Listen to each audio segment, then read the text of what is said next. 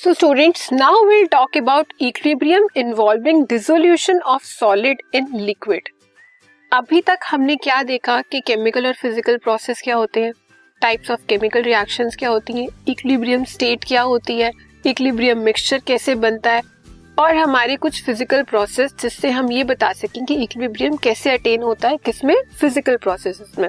मतलब जो हम विजिबली देख सकते हैं चेंजेस अब हम क्या देख रहे हैं? Equilibrium dissolution of solid in liquid कि आपने एक लिक्विड लिया, उसमें आपने कोई सॉलिड को डाला, वो उसके अंदर डिसॉल्व हो जाएगा। तो उनमें जब आपने डाला है, उस सॉलिड को लिक्विड में डाला है, उन दो सॉलिड और लिक्विड में कैसे इक्विलिब्रियम अटेन होगा, कैसे स्टैब्लिश करेंगे हम? ठीक है?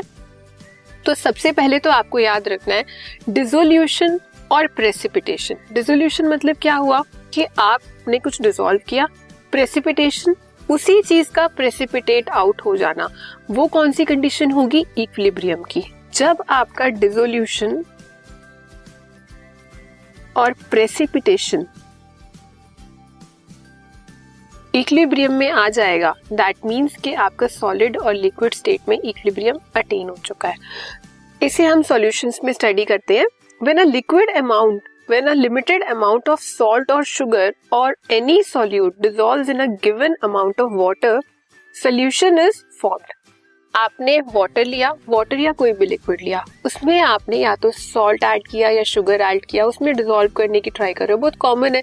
हम विंटर्स समर्स में क्या करते हैं? वो नींबू पानी बनाते हैं ना जिसके अंदर चीनी को डिजोल्व करते हैं। तो क्या हुआ? शुगर डिजोल्व किया आपने वाटर लिया उसमें आप शुगर को डिजोल्व कर रहे हो। सॉल्ट भी डिजोल्व कर सकते हो कोई भी एक्सवाइजेड सॉल्यूट डिजोल्व कर सकते हो जो वाटर में डिजोल्व होता हो। अब जब तक वो इजीली डिजोल्व हो रहा है दैट मीन्स अभी तक वो सोल्यूशन आपका सैचुरेटेड नहीं बना।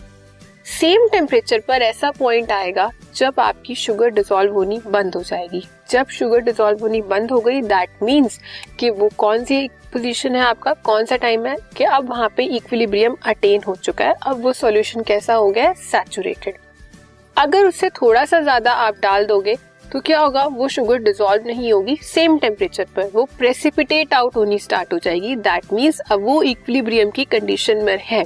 अब आप उसके अंदर और शुगर या सॉल्ट डिजोल्व नहीं कर सकते हो।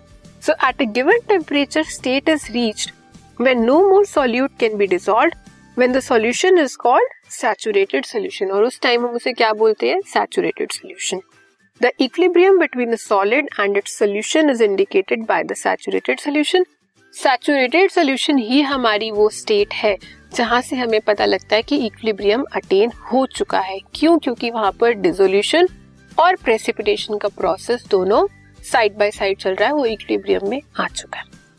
और उसे हमें रिप्रेजेंट कैसे करेंगे? Sugar in solution is represented by double arrow and sugar solid क्यों? क्योंकि ये डिसोल्यूशन है। सॉल्यूशन में डिजोल्व है शुगर और जो शुगर आपकी सॉलिड की फॉर्म में प्रेजेंट है, वो क्या है? प्रेसिपिटेशन तो जब भी किसी भी लिक्विड सॉलिड लिक्विड सॉल्यूशन में डिसोल्यूशन और प्रेसिपिटेशन इक्विलिब्रियम में आ जाए दैट मींस आपको सेचुरेटेड सॉल्यूशन मिल जाए तो वो पॉइंट कैसा होगा कि वहाँ पर इक्विलिब्रियम अटेन हो चुका ठीक है? अब नेक्स्ट देखते हैं। Next is equilibrium between gas and its solution in liquid कि आपका जो गैस है गैस को जब आपने लिक्विड में डिसॉल्व किया तो किस पॉइंट पर वो इक्विलिब्रियम को अटेन करेगा? This type of equilibrium can be seen by the following example let us consider a sealed soda water bottle in which carbon dioxide gas is dissolve under high pressure इस को study करने के लिए हम बहुत simple से example देते हैं। कोल्ड ड्रिंक्स देखी है कोल्ड ड्रिंक सोडा वाटर सब क्या है? लिक्विड में गैस डिजोल्व की है। कौन सी gas carbon dioxide gas so a state of equilibrium is attained जो हमारी इक्विलिब्रियम की स्टेट है, वो कब अटेन होगी? Between carbon dioxide present in the solution and vapours of the gas carbon dioxide है, उसके वेपर्स होंगे। क्यों? क्योंकि वो गैस में है। जिस पॉइंट पर वो वेपर्स और जो हमारी कार्बन डाइऑक्साइड गैस डिजोल्व हो रही है, वो सेम हो जाए रेट उन दोनों का डिजोल्यूशन का भी और उसके वेपर्स का भी। तो वो स्टेट कैसी होगी हमारी? इक्विलिब्रियम की स्टेट होगी, उसे कैसे रिप्रेजेंट करेंगे? Carbon dioxide gas is represented in equilibrium state by carbon dioxide pressure in solution जो हमारा सॉल्यूशन में उसका प्रेशर है वो और जो कार्बन डाइऑक्साइड गैस के वेपर्स का जो प्रेशर है वो दोनों सेम रेट पे होंगे। दैट मीन्स कि आपके सॉल्यूशन ने इक्लिब्रियम अटेन कर लिया। इसे हम किससे बताते हैं? हेनरीज लॉ से। हेनरी लॉ बहुत ज़्यादा फ़ेमस है। हम इसे किसमें स्टडी करते हैं? सॉल्यूशन चैप्टर सेकंड चैप्टर में हमने इसे स्टडी किया था ना, कि जब हमारे डाइवर्स नीचे जाते हैं पानी में तो क्या होता है? वो सिलेंडर्स लेके जाते हैं अपने साथ। उसके अंदर नाइट्रोजन और हीलियम भी अब मिक्स की जाती है। हीलियम क्यों मिक्स की जाती है? क्योंकि हमारे ब्लड में बहुत ज़्यादा डिजोल्व हो जाती है नाइट्रोजन और जब हम ऊपर आते हैं तो प्रेशर एकदम से बढ़ता है, जिससे डेथ भी हो सकती है। उसे अवॉइड करने के लिए हम उसमें हीलियम डालते हैं। सो हेनरीज लॉ क्या कहता है? The solubility of a gas in a liquid at a certain temperature is govern by Henry's law कोई भी गैस किसी लिक्विड में कब डिजोल्व होगी, कब उसमें कम्प्लीटली डिजोल्व हो जाएगी किसी पर्टिकुलर टेम्परेचर पर, वो कौन बताता है? हेनरीज लॉ के थ्रू आपको पता लगेगा। It state that the mass of a gas that dissolve in a given mass of a solvent at any temperature is proportional to the pressure of gas above the surface of the solution मतलब कितना मास है उस gas का जो solvent में dissolve हो रही है किसी पर्टिकुलर टेम्परेचर पर, वो डायरेक्टली प्रोपोर्शनल है उस गैस के प्रेशर के ऊपर। क्यों? वो गैस कितना प्रेशर अप्लाई कर रही है? तो वो डायरेक्टली प्रोपोर्शनल हो गया मास गैस का और प्रेशर गैस का, जो गैस डिजोल्व हो रही है।